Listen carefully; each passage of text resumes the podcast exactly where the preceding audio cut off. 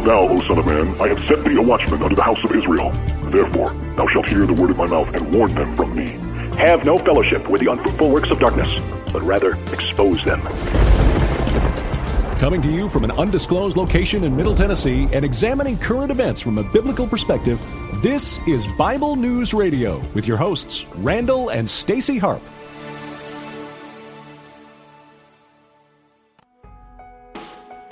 Hello, people. So, welcome to tonight's episode of Bible News Radio. I am your sweet, and lovable host. Yeah, I am. And you know what we're going to do tonight, people? We're going to talk a lot about news. Nothing turns out right. Yeah, we are.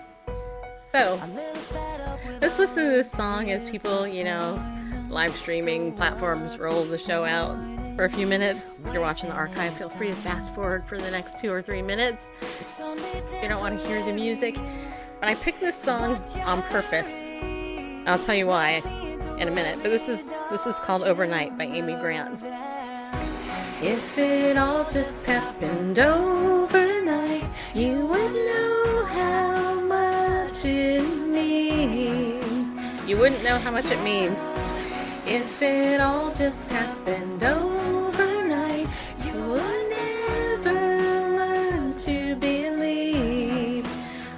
you cannot see. Oh, what you cannot see. You ever have a problem with what you can't see? Feel like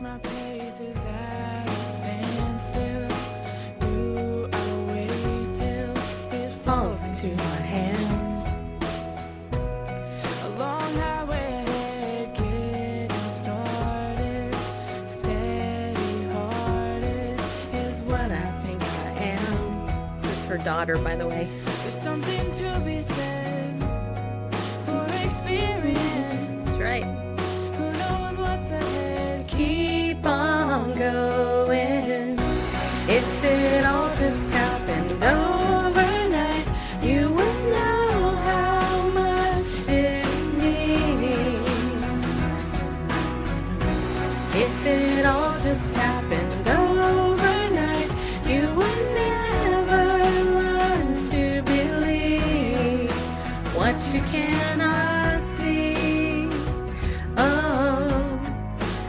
What you cannot let's take a day at a time. One foot in front of the other. Take it a day a day at a time. No need to hurry hurry.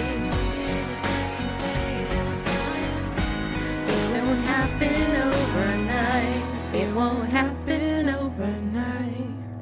Oh, faith Have a little faith, must appreciate every single day. Don't give up, no. Have a little faith, Have a little faith, must appreciate must appreciate. every single day. Don't give up, no. If it all just happened overnight, you wouldn't know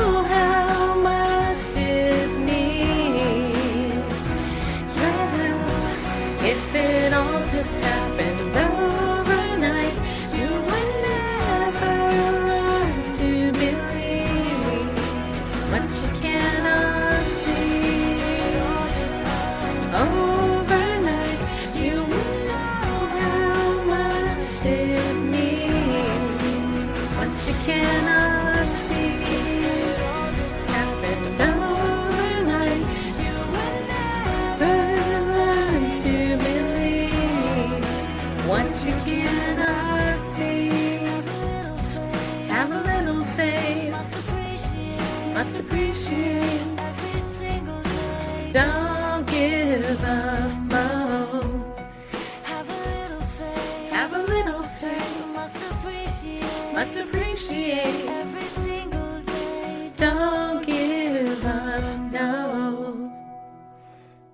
That is a good song, people. Now, I don't know about you, but I really like that song um, for so many reasons. because, you know, we live in a society where you know instant gratification seems to be the clarion call of the day you know where where people just want it now no no no give it to me now if you don't give it to me now i'm gonna i'm gonna have a nervous breakdown you know? Um, and i was i was talking to a couple of people today um, uh, from LegalShield who are some of the the the the top brass at LegalShield. And uh, one of the things that I was explaining to them when I was talking to them about a question I had is is that you know a lot of times people go into direct sales and they think that they're going to be at the level of somebody who's been in there 20 years um, but they forget that they have to lay a foundation. And um, it's that way in business right? I mean you start out with an idea and a concept and then you you end up building hopefully a platform. I've had people say to me well well you know you have the ability to get big name a-list guests on your show. How'd you do that? You know everything comes so easy for you. And i'm like uh, i've been doing this 15 years people. There is no overnight type success. And i'm still not a success in this world in my opinion. However what i would say is that everything in life worth having and being and going for if it's of you know if it's merciful just in the things that god wants us to pursue then it's worth taking the time to build it and take one step at a time because things don't just happen overnight. They literally don't.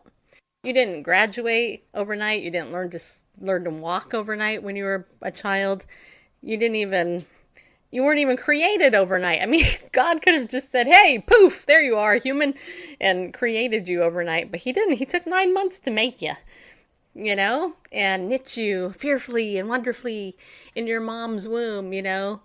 He he fashioned you with with his divine invisible hands, you know. I mean, you figure that out. Randall and I were were talking about this, you know, um you know the the idea of how we are even human you know it's crazy. When you really stop and think when you really stop and think about yourself and you think about life and all the the life around us it is um it's hard not to believe in a in a in a creator.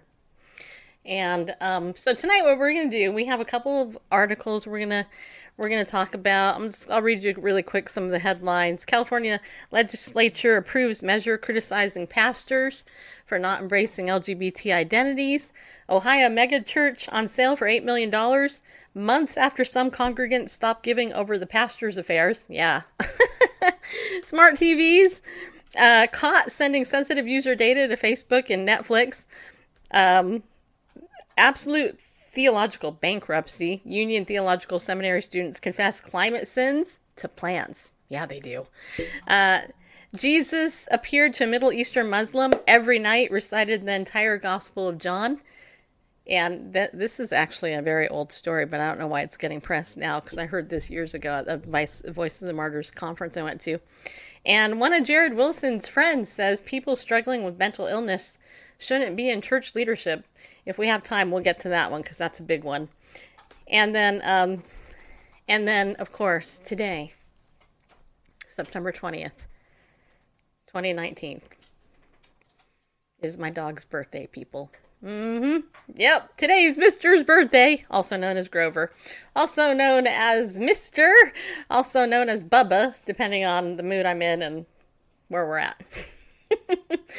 so, uh, Randall, when Randall's ready, we will we will share some pictures of our beloved baby boy, our unofficial mascot of Bible News Radio. And while Randall's getting that ready, I will say hi to people that I can see in the chat room. Uh, are we on Facebook too? Yes, we are. We are? Okay. Uh, so let me go over to our Bible News Radio Facebook page and I will see if I can see anybody over there. And let's see here. Uh, maybe possibly share this to my regular page over on Facebook. Um, uh, This is what makes us different than the Hagmann and Hagmann report people. Mm-hmm. Yeah. Okay, wait, hold on a minute. I but speaking of the Hagmann and Hagmann report, or the Hagmann report rather, I guess the other Hagmann is gone now. Unfortunately. Um let's see, I'm gonna share this. I don't want to share it to a page. What's up? Well, how come this won't I don't want to share this to page people. No, I don't. Uh so somebody said hello people over there for us. Was that you? That was me. I like how he uses my voice. hmm I'm the one that made that up. Hello, people. Ah, send us a message. Share to your story now. Okay, I guess I can share it to my fr- to my story. I guess I won't let it sh- share it on my personal page for some reason. That's weird. Whatever. Okay, I shared it to my story. And in the event that you're on YouTube, what other platforms are we- we're on Twitch too, right? Yep. What's the other one? Mixer. Mixer. Okay, so it shows there's a couple people on YouTube watching. There is Barb. Hello, Barb. And Forrest. And. Forrest. I see Forrest. I see Forrest. I see Barb. Wait, hold on a minute. I see Mia. I see. Just kidding. Um. Anyway, that was supposed to be funny. Okay. You're old enough to know about Romper Room. To, to this day, I still think that's the funniest thing that this woman held up the mirror and she's like, I see. I'm thinking, who is she really seeing? She's looking in a mirror. She's seeing herself, right? Yeah. How many of you actually believed that she saw you if she said your name? Mm-hmm. She never said my name, though, just so you know. Yep. Never, never said it. So let's see here. Sharon is there. Sylvia, Wanda. Dr. John is in the house. Jim. It wasn't actually a mirror. It was just a just a frame. Was it just a frame? Oh, Gotcha. Interesting. magic mirror. Anyway, we're glad you're all here, people. And there's Bareface. Yeah, it is. Yeah. That's him right there. Mm-hmm. No. Right there. Yes. I have to go your- that- To your left. I should put a piece of tape that says point left. Because It's just like you see it on the screen. You're on my right on the screen. But I mean, but it's not. But if it was flipped, you would be on the left, right? well, I mean, just Would he be on the left or the right, people? Hmm? Do we know? I mean, you're seeing an accurate accurate portrayal. So you just picked up your tumbler with your right hand. Yes, I did. This is my right hand. You know that's your right hand. So you know the other hand is your left hand. this is my left hand. So I am on your left. Note left. the wedding ring. Yeah, Oh, yeah, you are on my left. Yeah. So um, But it shows that you're on my right here. But yes, if it was flipped around, you would be on my left. But see, I have to look to the right to see you. Well, Technically, yeah. you're to my right. no. Well, I If know. I had a I squirt gun, I could squirt you, I- and it would, it would land on you over there on the right. If I threw this bottle at you, It would hit has- the wall. Because I'm not. What can I throw at you that can make a point? Wait, I don't know. I could. wait, hold on. I could shoot this rubber band at you. You could. Well, oh yeah. Go ahead. I dare you. Go ahead. Dare you shoot the rubber band at me? I. I'm gonna throw this at you. Go ahead. Thank you. Did you get it? I got it. Okay, so you hit the pole. I'm gonna shoot him now. Wait. I missed you. By quite a bit. Yes. That's because I'm shorter than you are. All right. Okay, whatever. Anyway, so today. We today, of course, I could throw this bottle of water at you.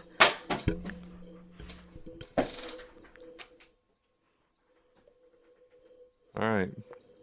Get on with it. If you all of a sudden see a bottle of water flying over my head, then you know, people, that Bareface just threw a bottle of water at me. hmm Yep. all right, so today is Grover's birthday. Today is my baby's birthday. There he is. Oh, look at him. So we took him out earlier. Today he's nine. Yeah, he is. Look at that cute face. Look at that face. He's so cute. Uh, he got a haircut, what, two days ago or was it yesterday? I think it was two days ago. Wednesday. Was it Wednesday? Anyway, Uh, I think so. Yeah. Okay. So anyway, so he uh, got a birthday. He that's his toy. It's his new toy. We we took him to PetSmart. Do you have slow motion video? Um, Can you can you play that? We have slow motion video of him eating his greenie. We won't play the whole thing, but it's fun to watch because he's like. Have you ever watched a dog eat in slow motion? you guys probably don't care, but that's okay. I warned you all ahead of time today on all my platforms. I told you that we were going to celebrate Grover. And I'll tell you why. Because nine years ago, my dog actually came into my life when uh, it was actually eight and a half years ago. Grover was born to a old woman who couldn't take care of him.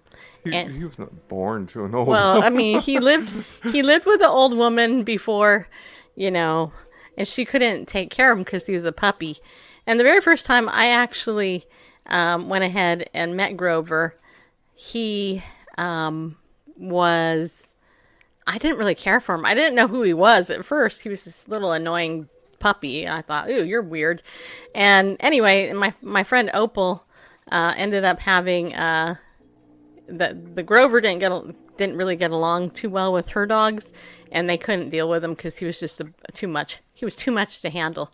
And then I had a hysterectomy, and look at that face! Look at it! That's him right there. He's eating in slow motion. He's eating a greenie. We actually bought him a greenie today because he loves greenies, and they're so expensive. I never buy him greenies anymore because I used to get them from a friend of mine at pickleball, but they moved. Um, but so today he was eating a greenie, and that's him eating it in slow motion. Is that cool or what? but anyway, he actually became my grief dog when I when I found out I couldn't have children.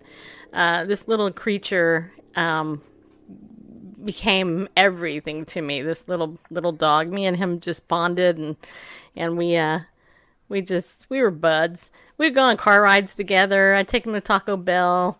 You know, he would get a little milk creamer every day. When I got my coffee, I got an extra creamer for him. He would drink it, and uh, we just, you know, he's just my bud. I taught him how to give me a paw. I taught him how to roll over. I taught him, I taught him, taught him how to bark. Uh, not really, but he does communicate very well, right? And so let me, let me come here. Come here. So today is your birthday.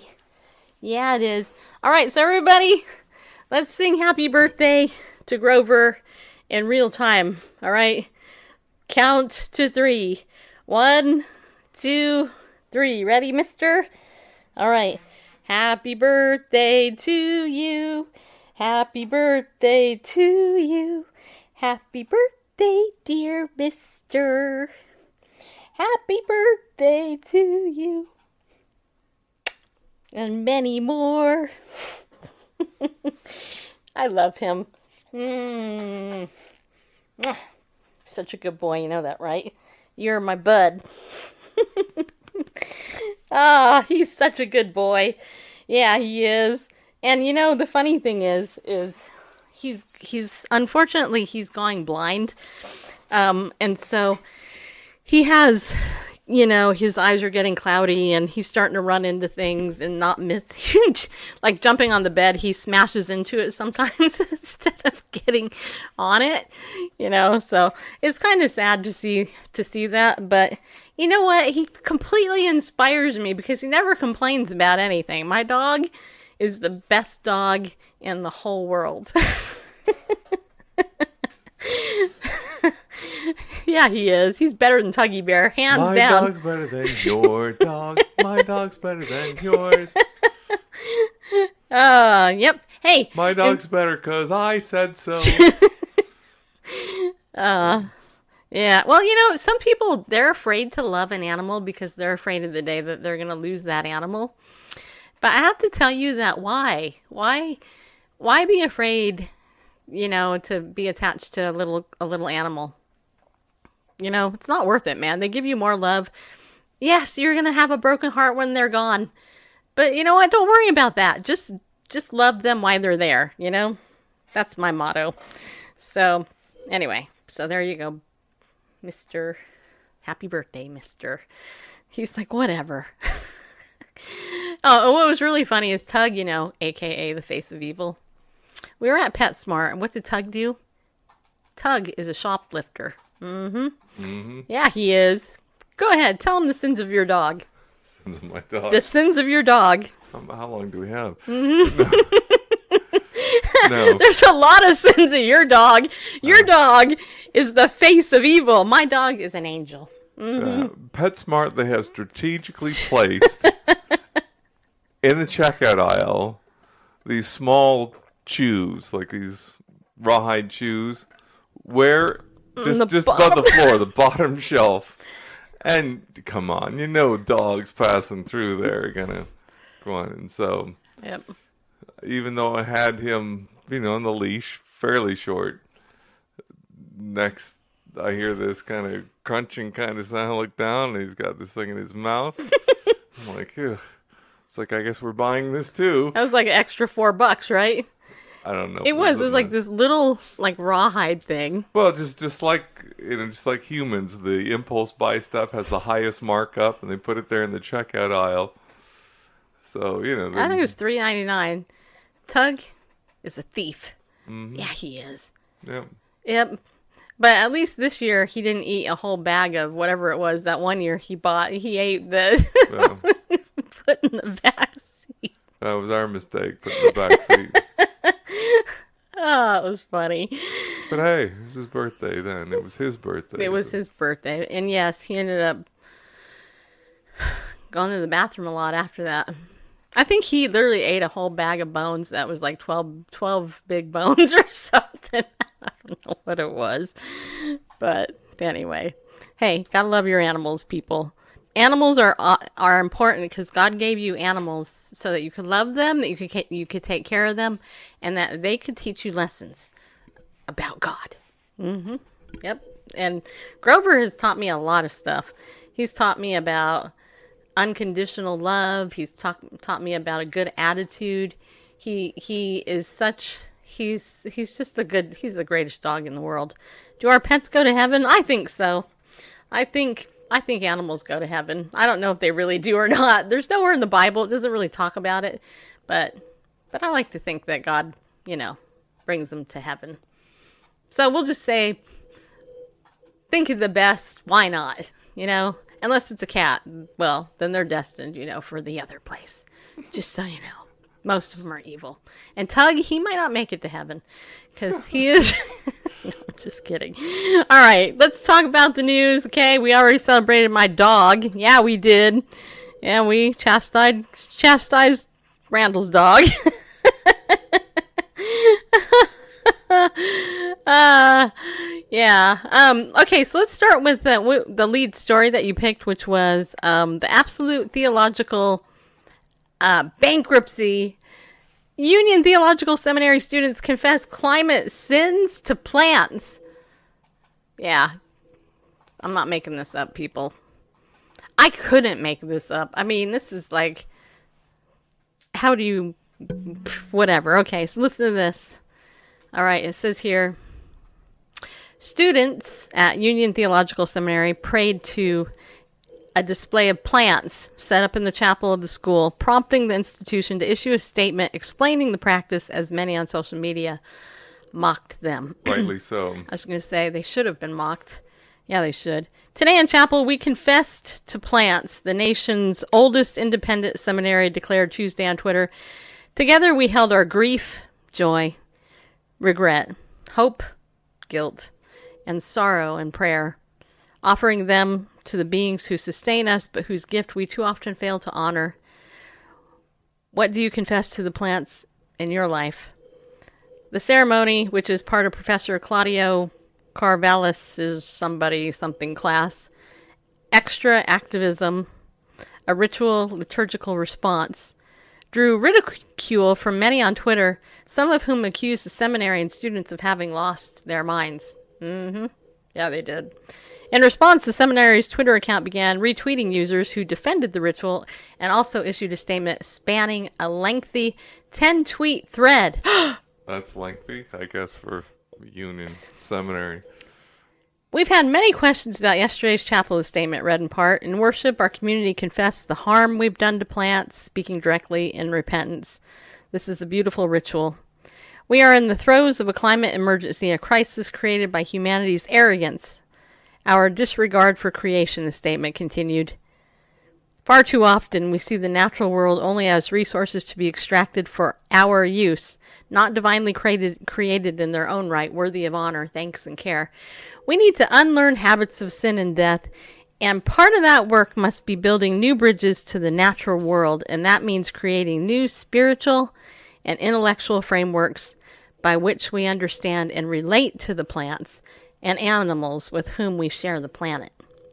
Encouraging churches to turn from theologies that encourage humans to dominate and master the earth.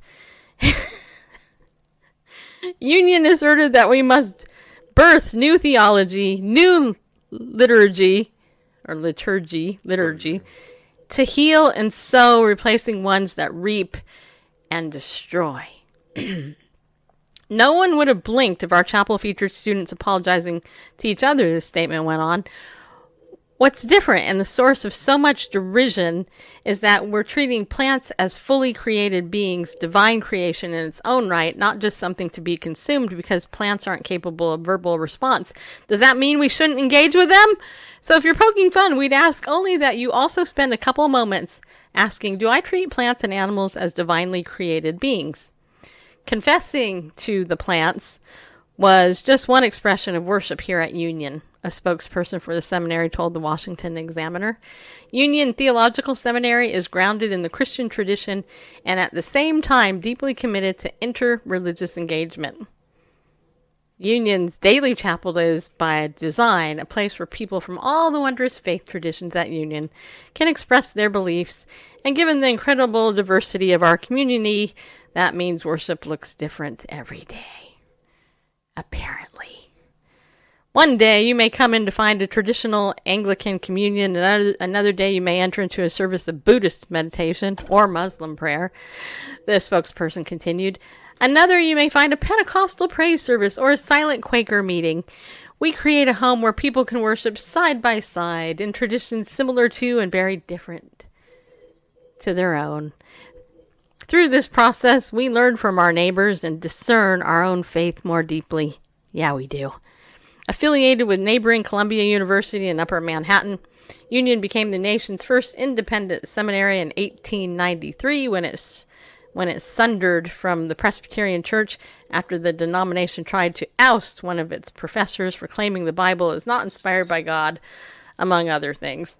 German pastor and anti Nazi dissident Dietrich Bonhoeffer was among the school's more famous alumni who, who left after escaping the Third Reich to teach there briefly in 1939. Appalled by the liberalism of its students, Bonhoeffer wrote, They are completely clueless with respect to what dogmatics is really about. They are not familiar with even the most basic questions. They become intoxicated with liberal and humanistic phrases, are amused at the fundamentalists, and yet basically are not even up to their level. And that's in the 30s. Right. Bonhoeffer remembered the students openly laughed at a lecture on sin and forgiveness and accused the seminary of having forgotten what Christian theology in its very essence stands for. Disillusioned, he decided to return to Germany to resist the Nazi regime, where he was executed at the Flossenburg concentration camp in 1945 for his role in the July 20th plot to assassinate Adolf Hitler. hmm So, first of all, this uh, Union Theological Seminary, actually, what they're doing is they are promoting ecumenicalism, um, because they are and and under the guise of so-called diversity. I'm sorry, Muslims, Buddhists, New Agers, plant worshippers don't worship Jesus. Just saying. Uh, Bible believing Christians worship Christ and Him alone and nobody else. And it, it, I personally find it highly offensive that that they do this. I find it very sad. Yeah, I mean, I'm offended. I'm offended by it. I'm I'm not surprised by it. Going back to reading about its origin, that it you know it uh, it departed from the Presbyterian Church when uh, one of its one of his professors denied the the divine authorship, you know, inspiration of scripture. Um, I mean, it's just downhill from that. If it's just some book, a book about God written by ordinary people, then you know anything goes. I mean, that not surprising. I mean, that if that was back in 1893 or whatever, then it's no wonder where they are today. But it, begs a question uh, to them. I would ask, well, how is one supposed to treat their food? I mean, the biblical model we're given is to thank God for our food, uh, not to confess our sins to it. That's what Jesus did. Um, Hey, Jeff. And Barb's right. She said it's pantheism. yeah, totally. It is. Uh, You're exactly right, Barb. Um, yep. And you know, like It's, it's like, you know, it's like okay, so you don't want to you want to embrace all religious traditions, whatever. Let's okay, let's just get down to the brass tacks. At the end of the day, there's a such thing called a, a food chain, and all animals and plants. I mean, I mean, all animals and human beings, who they might consider just another animal, uh, all eat plants. We we depend upon plants for our well-being even if we were strictly meat eaters, then those some of that you know, or somebody eats plants, you know, in the food chain, and humans, are, you know, kind of the top. So, you know, are you supposed to lay down your life for the plants, or I, I don't know. It's just, it's like the know, Bible said the Lord put mankind, He gave man dominion mm, over, the, earth. Yeah, and it was put into the garden to tend it. Right. because because plants left their own devices Will die. well yeah just get overgrown and, and and Well, maybe not before the fall, right? May- But after the fall, they would. yeah well i think even you know before the fall that you know the the, the garden of eden needed a gardener uh to keep things going and Apparently. and um anyway this too? Is this too heady for what? Eight thirty at night? it's not you- Yeah, they worship the created, the created rather than Yeah. create. The, right. The creator who's blessed forever. Romans chapter one, right there. Oh, hmm Blind Wolf, you're right. So but it just it's just crazy this it's like okay let's let's take your smorgasbord of, of religion and mix it all up and little buddhist little islam little whatever i mean looking at each of them i mean at the end of the day we depend upon plants for our food source it's like either us or them kind of thing so i mean confessing sins to plants is what i don't know you know, there's there's actually okay. So there is a, and you guys can weigh in on this. 'cause I'd love to hear your thoughts because I'm, I'm thankful to the creator for plants I I hear a lot of new agey people, right? Okay, so the, a lot of the new agers will talk about, and these are people in business, right, who tend to be the law of attraction type people. Yes, ooh, yes, the vibrations are coming near you, and yes, it is true. Okay, we talked about the rice experiment on this show. We had my friend Denise come on, and if you if you haven't seen this experiment, it's fascinating. You can go over to YouTube and just put in the rice experiment, and and what the experiment is is this researcher took rice, he cooked it, he he put it in he put three containers, put the rice in three containers, they were sanitized or whatever. They were all the the same. And then what he did was for like a month, he he said loving things to one jar. He said hateful things to another jar, and then he completely ignored the other jar. And what happened is that the rice that he said loving things to remained white. Um, the rice that he said, you know, he labeled it hate, and so he said hateful things to turned black. And the other rice that was completely ignored was also really gross and black and stuff. So, so there's this this idea that um, something in the atmosphere, the vibrations that are all around us, you know, um, that they can impact you physically. Okay, and, and so that's been scientifically proven. The same guy also did it with uh, with water. He froze water, and he spoke. Um, or did he speak speak to it? I think he did. I'm trying to remember he spoke to it or did something. I think he was speaking. But anyway, he said hateful things to like some of the frozen water, and then he said loving things to some of the other. And what he found under a magnifying glass or magna, however he looked at it was that the the loving one looked beautiful, and the one that was declared the hateful comments was jagged and stuff. And I mean, you can see this. This guy, it's documented research. A lot of people have actually replicated it. My friend Denise replicated the rice experiment. In fact, she actually did a a counter experiment where she she and her her grandchildren, I think it was, they were doing this homeschooling experiment, and they they decided that they would they would do the, the original rice experiment. They found out it basically was the same thing. It ended up white for love, and it was in the rice that was you got hateful things on it. It was black and all that. So, but, so she thought, I wonder if we can now take the rice that was spoke to nicely and tell it tell it we hate it, and then the the the, the other the hate rice tell it that we love it if anything else would happen. And you know what? It did. And what happened was the white rice that was loved all of a sudden started getting dark and looking like it was hated. And the hate rice started turning white. and it was all because of how, you know, the words, the power of the, the vibrations or, or the positive words, whatever. And so, uh, yeah, so the the mechanism the mecha- mechanism for decay. Did I say that word right? Mechanism. Mechanism. I don't I don't know um see and that's the thing, right? Cuz the cuz the whole decay issue, that's why it was sanitized and put in, you know, sealed a certain way, I guess.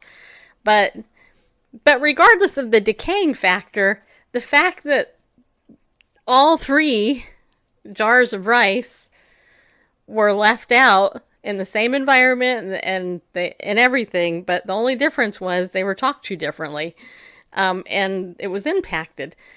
And to me, it's a really visual.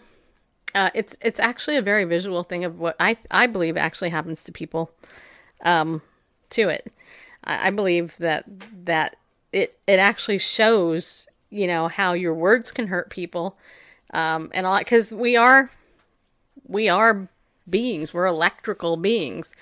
Um, but my point in all of this isn't to say that we should be word of faith people or we should embrace this. But my point is, is that there are a group of people that hold this almost as their religion. They they say things like I'm going to hold the perfect thought for you instead of I'm going to pray to the Lord. You know, they'll pray to the universe or they'll ask the universe to provide something and they will thank their food for existing. I mean, that's you know where I was going with this is that that people will look at the pineapple and they'll say, "Oh, thank you so much, pineapple. You're so awesome." and then they'll eat it. You know, I know it sounds crazy, but but there are people that do that. There, you know, and actually, there's a guy on Instagram. I forgot his name. I could find it later. But he is um he works with plants and he works with animals and little critters. And he had a little video today on his Instagram account where it showed the plant and he and he was touching it really softly and he called it tickling the plant and the leaves shut when he did it. And he went and and all the leaves were open and then he went and he tickled each leaf on different things and they all shut. And so his his um his theory is that is that he was tickling the the plant and so that's why it was shutting. And then you could see him open up again after he stopped doing that. So so there was some reaction to the living plant um you know and then they actually say if you talk to your plants how many of you have heard that? If you talk to your plants you know they they they thrive you know and all that and you know if you yell at your plant you're a dumb plant then it's like it wilts oh, it hates me you know so but yeah you'll yeah and the bible says our words have power and they do they absolutely do Yeah, I don't think I think we can take it to I the think- next extreme and say Right. our words have the power of creation. We can declare this and that and it'll come Mm-hmm. into being because I said it, you know, the power of positive confession that we're going to create things or uh, you know, orchestrate things by the power of our word. Our word is not like that. Yes, life and death are the power of the tongue in Mm-hmm. that as experiment the rights experience rights experiment that you know the things we say have an impact on others Yes. Especially people that's why But the things we say also have a, an impact on ourselves as well. True. Right. You know, self talk, whatever. You know, those. It's what Scripture tells us much about our speech and giving grace to the hearers, and you know, psalms, hymns, and spiritual songs, and uh, could you know, several proverbs that talk about our tongue and the use of it, and you know, as uh, you know, ornaments of or as ornaments of gold, and you know, fittings of silver, and Apples of gold. apples of gold, whatever. Yeah. Whatever. Hey, if you're going to quote the Bible, quote it right, or Yeah. you're going to be a heretic. Just saying. I have to go look at the Hebrew. But actually, It, says- it says apples. That's a popular English. verse. I cannot believe you, Mr. Bible man, are getting it wrong. Anyway, Yeah, you are. anyway, the scripture talks a lot about our speech, but not as related to an agent of creation like the Word Right. of God. Uh, you know, bringing things into being by our confession, and that's that's an unbiblical idea. Right. Joel And- Osteen preaches that crap. Yeah. Um, what another thing, you know, the whole confessing to plants. You know, I think Oh, plant, I confess I love you. Now I'm going to eat you for lunch. Just kidding. you know, I think I love you with ranch dressing. we probably talked we probably talked about this way too long. But you know, I think of the prodigal son. we have to mock it a little bit. I mean, come on. Yeah. You know, I think of the prodigal son and you know, having having uh. having basically betrayed his father and dishonored his father, what was his confession? I have sinned. Right. What did he say? He was not worthy. For that he who did he sin against? Said I have sinned against heaven and against you. Not against the plants or the pig But, slop. but that's that's that's yeah that's the priority you know right. you know all sins that we commit are ultimately against god Yeah. and Yeah. Well, and so so to confess directly to a plant i mean that okay maybe you yeah I want to know when people confess stuff to the universe, what happens? Because, like, they they will confess stuff to the universe, and I'm like, what? I mean, to me, that doesn't even make any sense. Why not confess stuff to the creator of the universe? And that makes sense. But well say- because in their view the universe is the creator it's the self the universe is the self-existent yeah, thing that works together to Hmm. orchestrate your life what do you want? We're doing our show. astrology and all that kind of stuff The cat always Anyway, wants let's, let's move on. Okay, let's move on to the Ohio Mega Church on sale, which is now on sale for eight million dollars. Eight months after some some people in the congregation decided to stop giving because the pastor was having affairs. Mm-hmm. what what kind of unfaithful congregants are these, huh?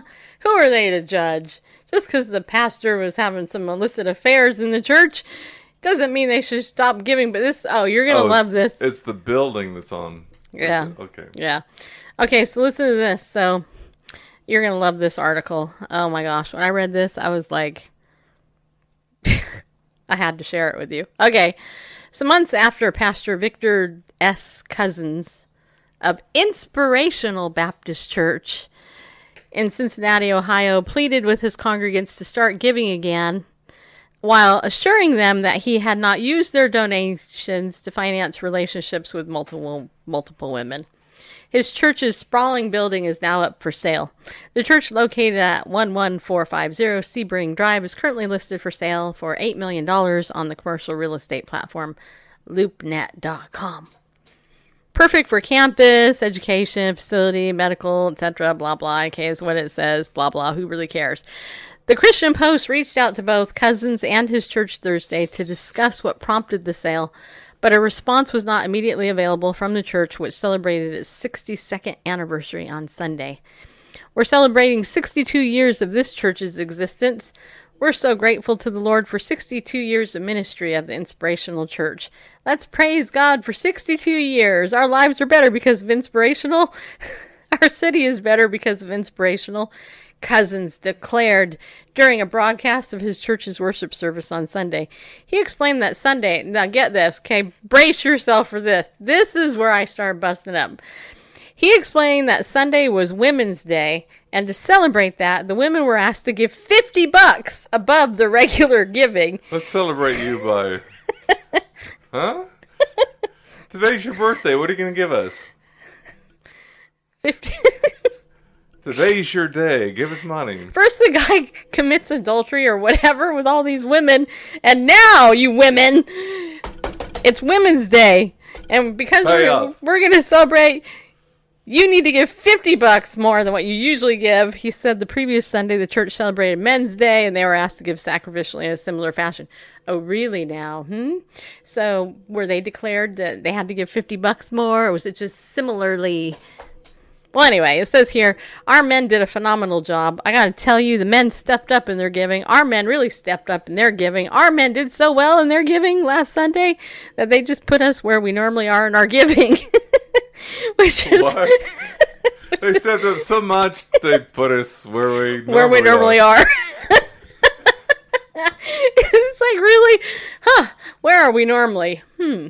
The pastor's having illicit affairs, but heck, the men are giving, and the women give 50 bucks more above your normal giving, women. This is around the $25,000 range, is where we generally need to be, he said, suggesting that giving at the church had still not recovered prior to his scandal last year. Well, gee, I just wonder what the heck. Like, why is this guy still the pastor? is it just me, or is there something wrong with this picture? You know, don't you think that the pic, the pastor who's, you know, mm, screwing around, you know, he should, he should lose his job? uh, oh, wait. So Bishop Paul S. Morton, founding presiding bishop of the Full Gospel Baptist Church Fellowship International, which encompasses some 5,000 churches and 1 million members, confirmed last November that Couzens, whom he described as his spiritual son, had engaged in, quote, multiple, unquote, sexual relationships while he ran his then 5,000 member church. Morton's apology came after Andrea Garrison, a 31 year old New York City model, went public about a long term sexual relationship she had with Couzens after she discovered he was also seeing another woman and lied to her about it. oh, so she didn't really care. It was like, you know what? Hey, I'm enjoying having my time with you, and this is super awesome and great. You're a, you're a holy man of the cloth. Yeah, you are. And but then she finds out she he's cheating on her, and then there's hell to pay. Ugh.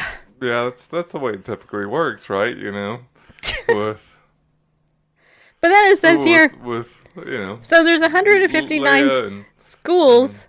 Um, okay, I think that's that's a thing. But it says here another identified unidentified woman who is an educator shared a story similar to Garrison's experience and alleged that Couzens paid for her education with church checks and took her on trips to places like Paris and France during their time together. Couzens later apologized to his congregation for the affairs, but insisted to members who had stopped giving to the ministry as a result of this scandal that he did not use their donations to fund his lifestyle.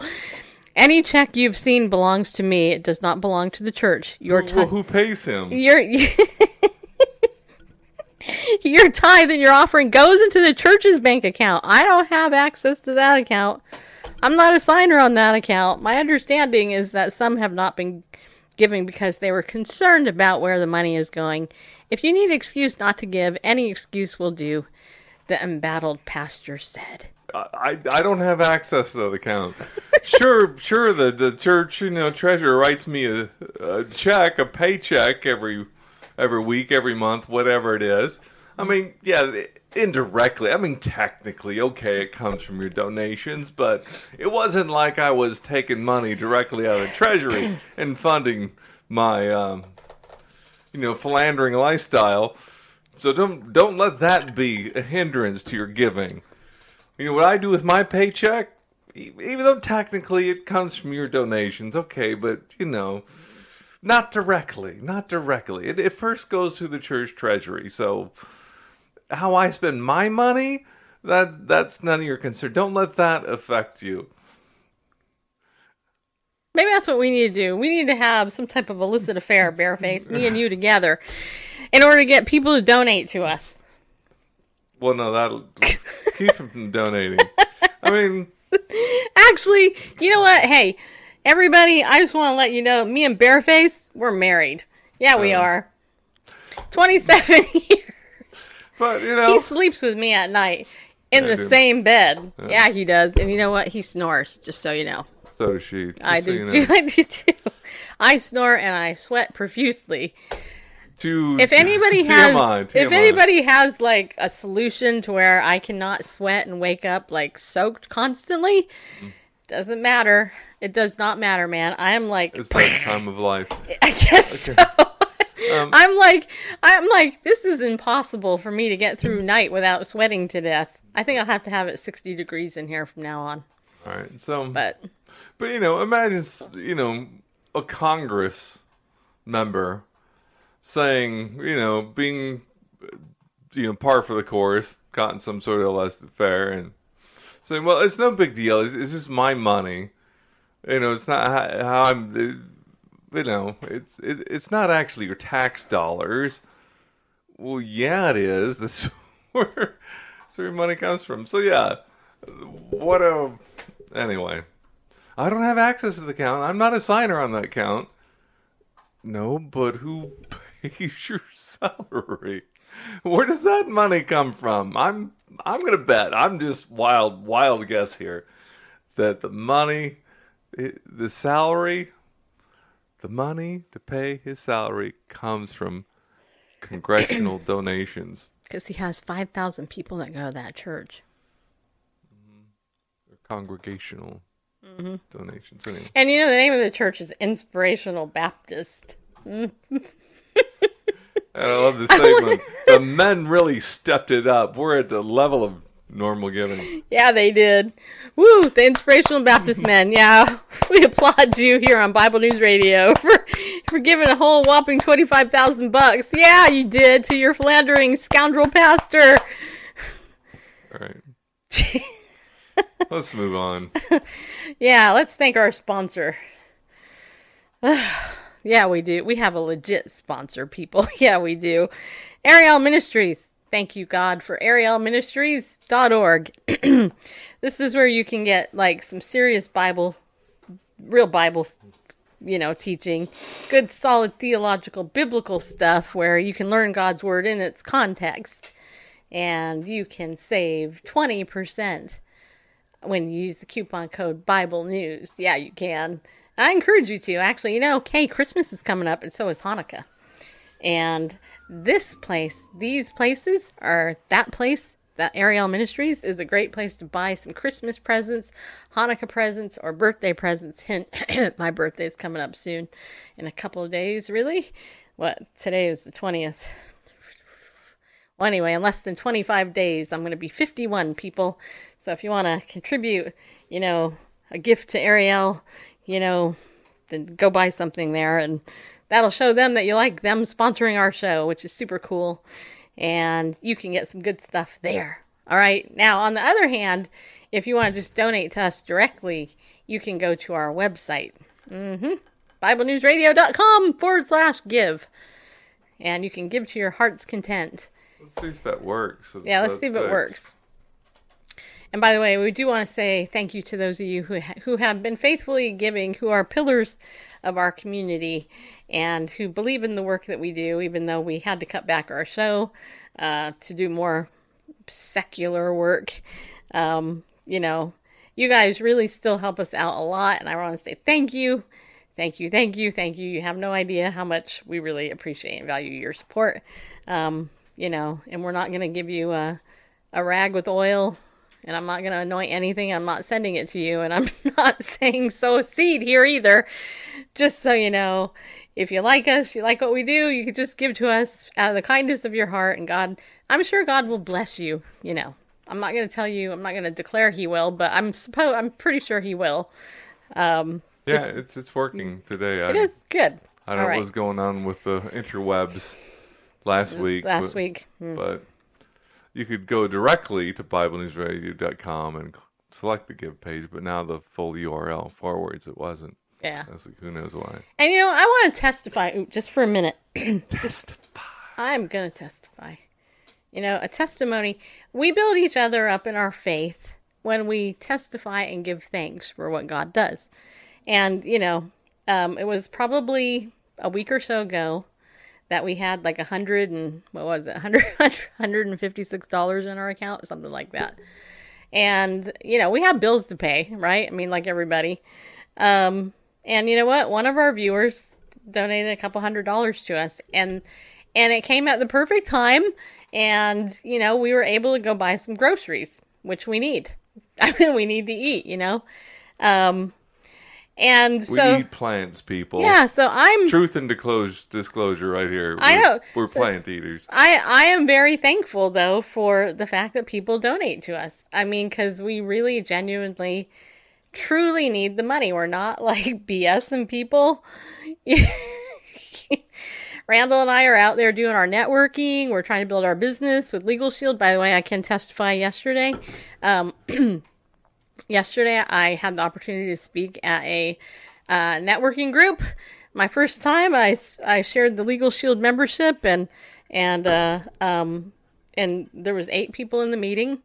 Four of the people don't have the membership yet, um, but everybody has expressed interest in getting the membership. And I will tell you what, um, nobody actually signed signed up. You know, nobody actually signed up uh, yesterday, but I know that they will because they see the value in the LegalShield uh, plan, which you know you guys definitely have to consider getting. And I'm saying this as somebody who actually believes in the product, and I'm not getting filthy rich off this product. I'm not, you know. In fact, I had somebody sign up for it and they were like upset about something, and I'm like, you know, I made six dollars and sixty six cents on on that sale. If you choose to cancel the membership, guess what? That's what I made. Six dollars and sixty six cents. Kind of ironic, isn't it, people? hmm Um, but you know, but you know what? I sent them a thank you gift, and you know what? You know what it cost me to ship the thank you gift to them? It cost me almost eight dollars. because I believe in good customer service. And um, anyway, and long story short, my point is that if you look at the LegalShield membership and you understand the power of it, for twenty four ninety five a month, you can get your will done. And here in Tennessee, I actually did research and and I found out that the average cost of getting a will done in here in Tennessee for one person is a thousand dollars. That's what the attorneys will charge you. In other parts of the country, it's going to be a lot higher than a thousand bucks. The average attorney's fee in California is four hundred dollars an hour. Uh, in Tennessee, it's between two fifty and three hundred an hour, and I'm pretty sure in New Jersey it's probably over four hundred. In New York, it's probably even higher than that because these states are insane in their cost. Um, but the service I have to offer you is amazing because people don't understand the power that you have when you have an attorney going to bat for you. And I shared this story yesterday and I'll share it with you today just to give you an idea of how you can use the LegalShield membership in a way that you might not think. And that is that uh, there was a man who was in a hospital and this nurse was going to go give him some glucose. And she announced this to this guy, and you know how nurses come up and say, "Oh, I'm going to do this for you right now. I'm going to give you some glucose." And the the the patient said, "No, don't give me that because I'm diabetic." And the nurse got a little bit defensive and said, "Well, the doctor's orders are that I give you glucose." And he's like, "No, do not give me glucose. Don't. I'm a diabetic." And I don't know about you, if you've ever spent any time in a hospital, doctors sometimes give the wrong orders. Nurses do stuff like when my mom was in the hospital getting cancer treatments and other stuff, there were a few times that my mom was administered stuff that she was actually allergic to, even though she had it on the bracelet. The people that were administering the stuff did it wrong. Well, anyway, this guy, he was a LegalShield member, so he picked up his phone, tapped the app, called the attorney, and the attorney raised hell basically with the administrator of the hospital until they agreed not to give him glucose. Now, a lot of people will go, "Well, I, you know, why would I why would I think about calling an attorney?" That's the point. I'm trying to educate you and give you a new perspective on attorneys and how you can use them and not get charged like for every 6 minutes. And with LegalShield, you can do that. I have another friend, her name's Lori. She bought a front load washer and that washer ate her clothes. It ate her family's clothes. She has 5 kids. you know, it destroyed her clothes. After fighting with the company and them arguing over what the warranty covered and stuff, they took it to LegalShield and they eventually got not only a replacement washer, but they got thousands of dollars the attorney got for them in order to replace the clothes that the washer, you know, ate up on them. You know, most people give up. They go, oh, whatever. You know, they give up. But you know what? I'm telling you that if you believe this company, like I'm telling you, they've been around 47 years. Companies don't stick around 47 years if they are fly by night companies. And our company was actually bought out by, I think it was, um, I want to say Crown Point or something Point um, Financial. And, it, and the people that bought it out, they spent two years investigating and doing all their due diligence before they underwrote LegalShield. We're, we're, we're in the black they pay well for their associates that do the work, and um, and the reason why is because it's like a crowd funding, just like Netflix. You can get a million movies for a little fee. You can get unlimited access to an attorney law firm for that limited fee. I have had um, I've I've signed up almost 50 people in one year, and I have not had anybody I've signed up actually cancel their membership because it's proven time and time again that it, it pays for itself. We have member perks as well. So anyway, all that to say, if you if you want to know more, you know, keep watching the ticker down there. Do you have it in there? You can get in touch with me for LegalShield or identity theft protection too. ID, ID identity theft is is rampant. If you don't have that yet, get it. Um, you know, and protect yourself because you're gonna need it at some point security breaches are all the time happening. I got one from CafePress. I think I already shared that, but I got a I got a thing from CafePress. The breach was in February and I just got a letter here in September. I'm like, "Are you kidding me?" you know. So, anyway. Let's see here. Crystal Jean says, "I am so dealing with a narcissist that is playing with me currently." acting nice after years of emotional abuse and cheating. Um, are you still there, Crystal, on on uh, YouTube that you said that? Because I'm wondering if you have a question about that as opposed to just sharing your experience. Um, if you do, I'd be happy to address it. Um, okay, Randall, do you have any thoughts about anything I just said, or uh, or what? while we give um, No, no Crystal thoughts. some time to. Uh, I don't get paid to think. give Crystal some time to respond. All right. I am going to then do the next story. Uh, the California legislature. Okay, California, you know, we know that you belong in another world. Um, and I say that as a person that lived there 36 years, I But think. escaped from there. We escaped. Yeah, we did. I'm super happy we escaped from California. So this article uh, says California legislature approves measure criticizing pastors for not embracing LGBT identities. Yeah, they did. Ah, okay. Evan Low is behind this, as always. The California legislature has passed a resolution blaming religious leaders and groups that support sexual orientation change effort therapies for the suicides and attempted suicides of those who identify as LGBT. In a, part, in a party line vote last week, the state Senate approved Assembly Concurrent Resolution 99, which demands that people of faith in the state change their approach to ministering to same sex attracted men and women and others who identify as LGBT. The resolution, though non binding, was sponsored by Democratic State Assemblyman Evan Low of San Jose. The text of ACR 99 criticizes pastors, counselors, and other religious ministers helping those who are struggling with unwanted same sex attraction or gender confusion. The resolution calls religious views about sexual ethics that do not affirm LGBT identities, quote, stigmatizing beliefs, unquote, that contribute to depression and suicide. The measure comes just over a year after AB 2943. Legislation also brought forward by Low would have categorized such counseling options as consumer fraud. The legislation had been approved by both chambers and was headed to the governor's desk for signature before Low ultimately withdrew it amid public outcry, which was a miracle, and we knew this scoundrel was going to bring this back, and here it is. Since ACR 99 is a resolution, it requires no signature from the governor. Supporters of the resolution assert that religious liberty does not apply here, as it amounts to discrimination. They also argue that such counseling from faith based groups is psychological torture and mental health malpractice. Until recently, the interpretation of the First Amendment was one that religion could not impose itself on other religions, said Democratic State Senator Hannah Beth Jackson of Santa Barbara.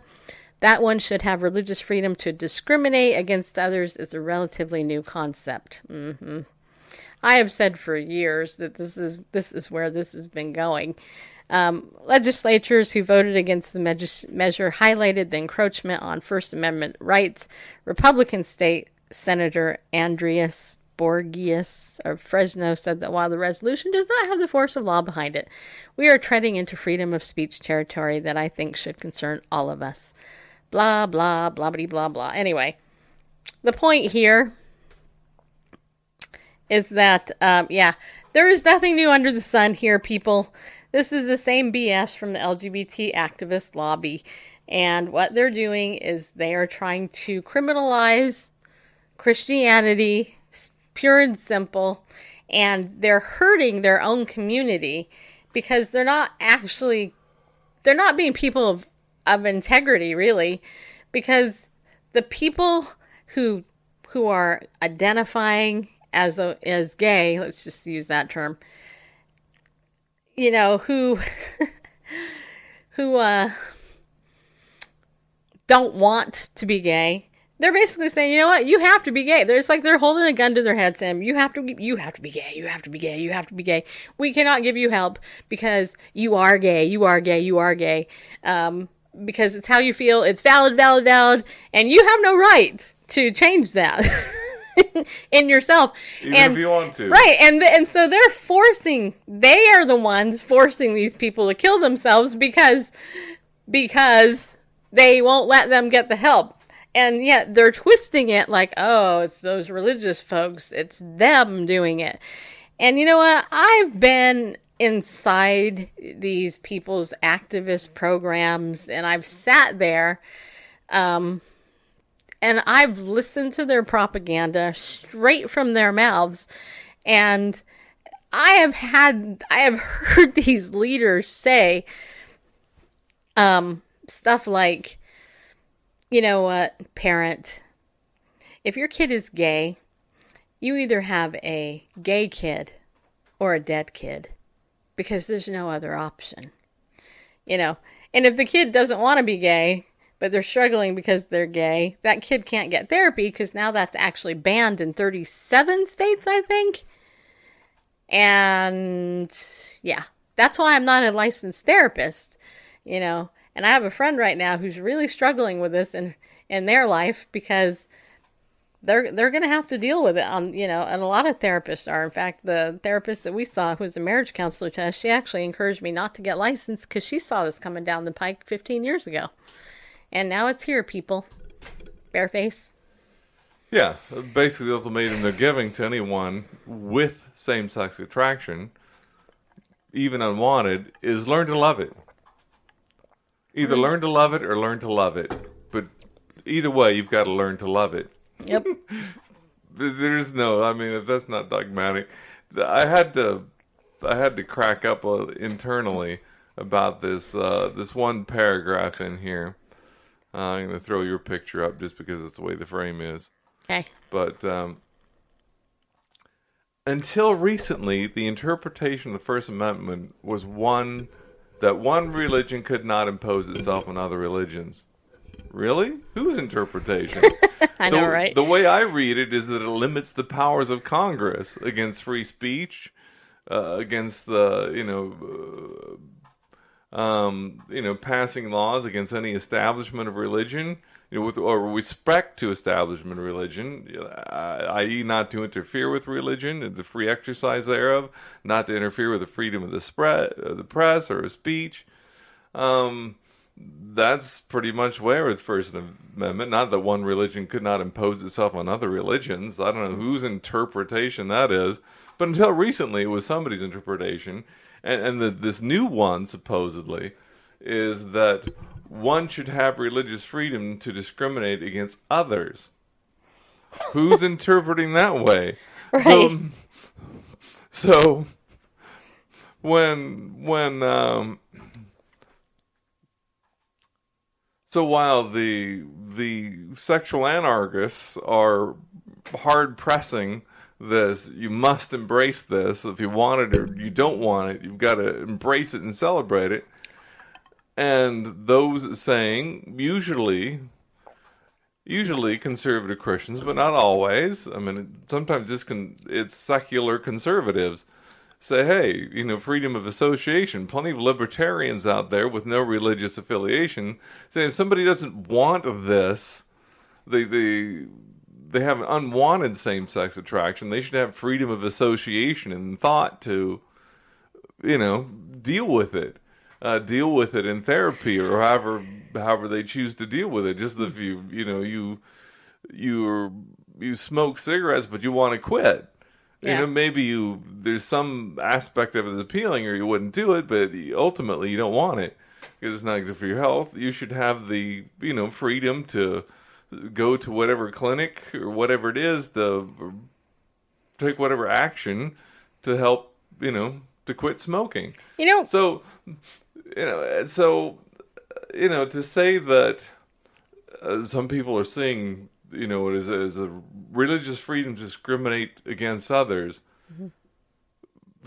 it's like, well, how do you get that out of that when someone's looking for help and you're saying, well, no, you can't help them. They have to see things my way. Everybody's entitled to my opinion. I mean, that's Well- that's the discri- that's the true discrimination. But I mean, you- the two. You know what the irony is in this, though? And I know this might be too heady for some of you, but the irony in all of this, the way that I see it, is that we we live in a culture that denies absolute truth, right? Yeah. And they promote relativism, Yep. Mm-hmm.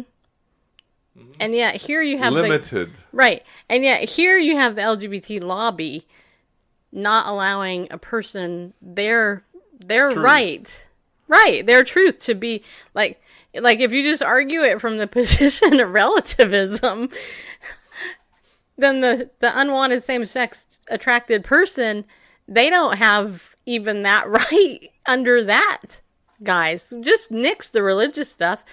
Why can't they have the right to be a relativist like everybody else hmm? Yeah, they're, they're their truth, but you know the thing with relativism is it's feet firmly, Firmly planted, planted in midair. midair. So mm-hmm. there is there's no reason or rationale to it. There's not a there's not a line of reason or logic that you can follow with it yeah mm-hmm. because it's unfounded on anything. yeah That that that kind of takes me back to the Union Theological Seminary. It's like we are founded on Christian principles, but we are deeply committed to interfaith engagement. also known as deeply committed to apostasy and theological error and like worshiping the god of this earth satan as opposed to jesus who one day they're going to bow to just so you know people hmm so barb says uh, weaponized against everyone then you know yeah yeah and you know here's the thing i and this was really laid on my heart um earlier this week, you know, I started a women's Bible study at church. Uh, I have not been in a women's Bible study in a decade. I haven't actually gone to an in-person Bible study in a decade because I was really hurting church people. I mean, really, I really was, and I know a lot of you out there were too. Um, and I was telling Randall earlier this week that that I really believe that it is time for believers. I mean, real believers, not these fake believers out there, but real believers to really be very careful with who you're surrounding yourself with. Uh, and pick your friends very carefully. And if your friends are not building you up in your faith, if they are not encouraging you to read God's word, to study His word, to be in His word, to be a, a woman or a man of prayer, to be a woman of service or a man of service, serving Christ first and putting Him first, then you know what? Keep them at arm's length. If they're people that all they're doing is, you know, wanting to play church or they're they're a Christian in name only where where all they do is listen to worship music, but there's no solid theological foundation to their faith or them speaking or even having any, you know, if they just listen to stuff that's so quote Christian or whatever, but there's no fruit of repentance in their life and in your life with them, keep them at arm's length. You don't need those people near you because they're not building you up in your faith. And I'm going to tell you, and I will say it, and you can hate me if you want. I don't really care because most of you are not on my short list. But what I will tell you is this that if somebody is not building you up spiritually, and all they're doing is trying to build you up psychologically or monetarily or physically, then don't have them close to you because the spiritual part of your life is way more important than everything else. Right? So if somebody The eternal part. yeah. If somebody is saying, oh, if all they're focusing on is your business, for example, and all they want to do is help you build your business, but they're not building you spiritually in that business, then don't listen to them. If, same thing with your health. If people, if you want to build your health, you want to make it better, right? Whatever. If they're not helping you do it God's way, then don't listen to them. And, and it's the same thing with your psychology too, right? Uh, you know, I've said so many times that psychology isn't the answer. I say that with an MS, Master's of Science in Clinical Psychology. You know, that's not what that's not what healed me of my stuff. Um, you know, I'm not It's- saying it's, a not. tool, It's a tool, but I'm just I'm just not saying that that if you want to study Freud over Christ, then you're going the wrong down the wrong path, right? That's what I'm saying. If you if you want to get into um you know, even some recovery circles, you know, where they give you a higher power instead of Christ, then, you know, I'm like, no, no, no, no, no, no. Because you know what? You're not going to answer to a higher power. You know, you're going to answer to Christ, you know, and and Him alone. And if you don't know Christ, then you need to know Christ Jesus. You you have to. You know, because he's the answer and he's the he's the one that everybody neglects, right?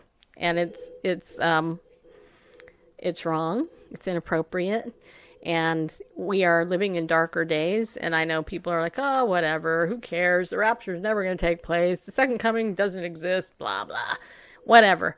You know what? You can believe that if you want. But if I were you, I wouldn't. And I actually encourage you.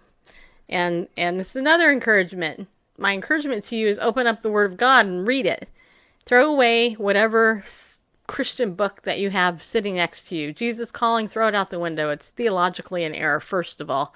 You know, other crap that's out there, you know, go ahead and throw it out. You know, just throw it out. Don't even read it. Just open up your word, the Bible, and read that. And ask God to give you understanding, and He will.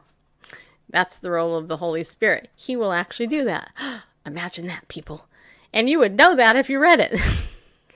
read the book you know, and keep people who are in your inner circle only people who are actually building you up in your faith. If they're building you up in any other way, trying to build you up financially, in your business, psychologically, or, you know, physically, in any other area, that's their main focus and they're not helping you build your, your faith spiritually, keep them far away from you.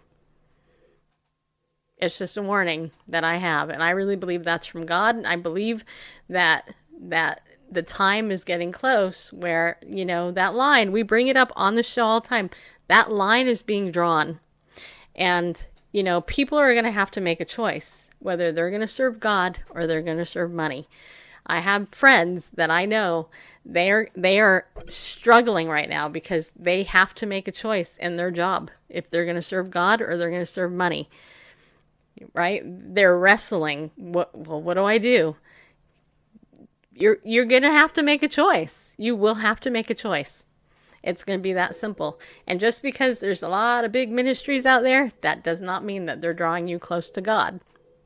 Cuz most of them aren't they're trying to they're filling their coffers up right um, so that's just you know that's my warning to you and my exhortation to you is to examine yourself to see first of all if you're in the faith make sure you're in the faith. Don't take you know don't pretend you're in the faith.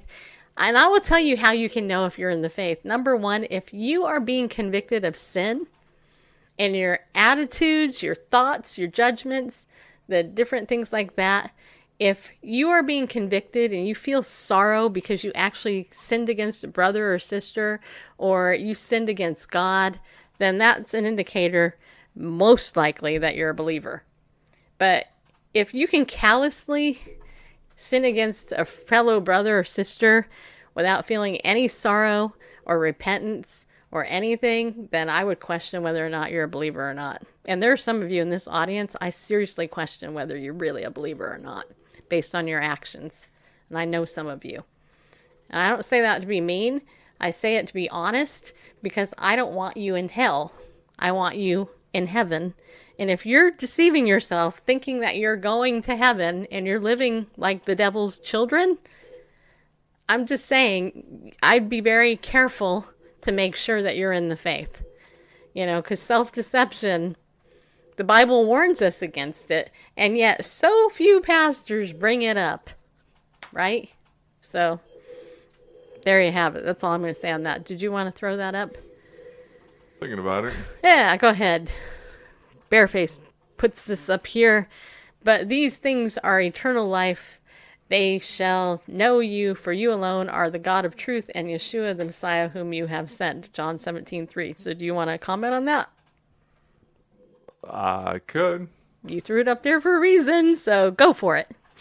Well, that's it. Uh, you know, this this John 17, the so-called, you know, high priestly prayer of Yeshua, the Messiah. You know, he had just gotten done instructing his disciples on what was going to come. You know, his his impending crucifixion, resurrection, and and um, exaltation, ascension. That's what I was looking for.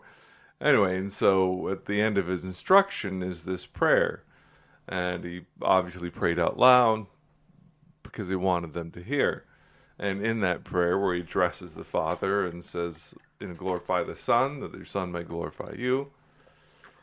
Anyway, and he puts it out there. It says, these things are eternal life, or this is eternal life. And well, what is eternal life? That they may know you, the only true God, and the Messiah, Yeshua Messiah, Jesus Christ, whom you have sent. And that's eternal life. Eternal life isn't um, uh, f- being part of this congregation, knowing this, or being whatever. Eternal life is actually having a relationship with God the Father through the Messiah, you know, Yeshua. Christ Jesus, Jesus Christ, whom he sent. It's knowing, not knowing of or knowing about, but knowing in relationship mm-hmm. with. Yeah. Yeah, you know, John says here a significant number of people find Christ via the 12 step. Oh, I agree with that. Oh, hmm. I'm not bagging on the 12 steps. But what I am saying is that there are people out there though who who who do the higher power thing and they never come to know Christ as a result. I think the 12 steps, I think frankly everybody should do the 12 steps, but most people don't. So I'm saying one of the one of the things I like about the 12 steps is that it requires you to ask for forgiveness and to make amends, which most believers don't. Right? I have people in this audience who have sinned against me. They've gossiped about me. They've never apologized to me, and they expect to be in a relationship with me. Good luck on with that. When you repent and you ask me to forgive you, maybe things will change, but until then, that's not going to happen just so you know. All right. So, with that said, um, we got five minutes. So let's go ahead and, and shut the show with this one. Jesus appeared to Middle Eastern Muslim every night, recited entire the Gospel of John. God is moving. Okay. All right. So listen to this. This is kind of a. Um, I heard this story actually. How many years ago did we go to the VOM thing? Well, it was before we moved here, so Yeah. It's probably a decade ago. yeah. So, anyway, so this says here a church planner working in the Middle East has shared the miraculous ways the gospel is moving across the persecuted region, including how Jesus appeared to a Muslim man every night for weeks, reciting to him the, the entire Gospel of John. As part of the Gospel Coalition Something Needs to Change event held Wednesday night, David Platt, author and pastor of McLean Bible Church, held an interview with the missionary identified only as Yazim. He lives and works in a part of the Middle East where not only is it illegal to share the gospel, it's life threatening to talk about how the gospel is advancing, Platt said. Speaking via simulcast with a disguised voice, Yazim began by stating God is moving inside the Middle East with dreams, visions, and personal visitations. He shared the story of a man who lived about 50 kilometers outside of an unnamed Middle Eastern city known for the vast opium use. The man said this to us when we visited him. a man wearing all white knocked out at my door every night, and I couldn't look at him because his face was so shiny and bright. When he would come inside, he asked me to write down what he said. As I wrote, I fell asleep. The next night, he would come again for the next month. Yazim asked the man, What did you write? May I see your notebook? The man showed Yazim, excuse me, his notebook. In it was written, In the beginning was the Word, and the Word was with God, and the Word was God. The same was in the beginning with God. All things were made by him, and without him was not anything made that was made. The opening portion of the New Testament book of John. He had the whole book of John verbatim in his notebook. Yazim revealed. Jesus visited him every night until he finished the book. The amazing thing is, the man actually asked us, Who was this man that visited me? I learned a valuable lesson. God will do his part, but we still have to do ours, he added. Platt revealed that Yazim's own conversion story is miraculous. His wife was a devout Muslim who, profoundly depressed by the demands of Islam, decided to take her own life. However, that very night she heard the gospel for the first time and dedicated her life to Jesus. Following that event, she and her husband decided to stay in their homeland and dedicate their lives to sharing the gospel despite the risks. Our focus is to make disciples who make disciples who then start new churches. We believe that what God commanded us to do is Matthew 28. We believe that if you make disciples, churches will grow. There you go. That's biblical. Imagine that. Yazim and his wife revealed they hope to plant 10 more churches, but making disciples takes time and funding, as new Christians must be taken to secret locations to be trained. This training, along with supporting the leaders, will cost $25,000 for 10 churches to be developed. Platt, who earlier in the night announced that proceeds from his latest book will go to the urgent needs in the world, said, Well, Yazim, we praise God for what you're doing on the front lines in the Middle East. We want you to know from your brothers and sisters who are behind you on those lines that you're not alone. Anyway, so it talks a little bit more about the money, but but we actually heard this same testimony um, many years ago when like i said when i when i was writing the voice of the martyrs persecution blog um we we actually went to bartlesville oklahoma for the convention and they they actually had uh that's funny i gotta. I just got a text anyway we um they actually had they actually shared this testimony then um and it's not uncommon I mean, this is not uncommon in the Muslim world. For those Muslims who are sincerely seeking God and the real God, uh, Christ is showing himself. And Uh, many of these Muslims are becoming radical believers, and they're actually giving up their lives for Christ.